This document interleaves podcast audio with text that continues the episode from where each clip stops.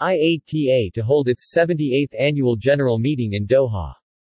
The International Air Transport Association IATA announced that the 78th Annual General Meeting AGM and World Air Transport Summit will take place the 19th to the 21st of June 2022 in Doha, Qatar, hosted by Qatar Airways.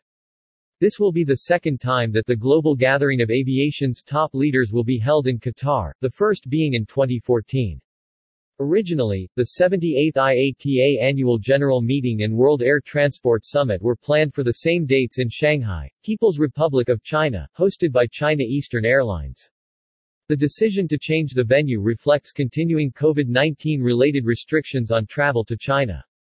It is deeply disappointing that we are not able to meet in Shanghai as planned. In the meantime, we are pleased to be returning to the dynamic aviation hub of Doha and the warm hospitality for which Qatar Airways, our host airline, has become famous.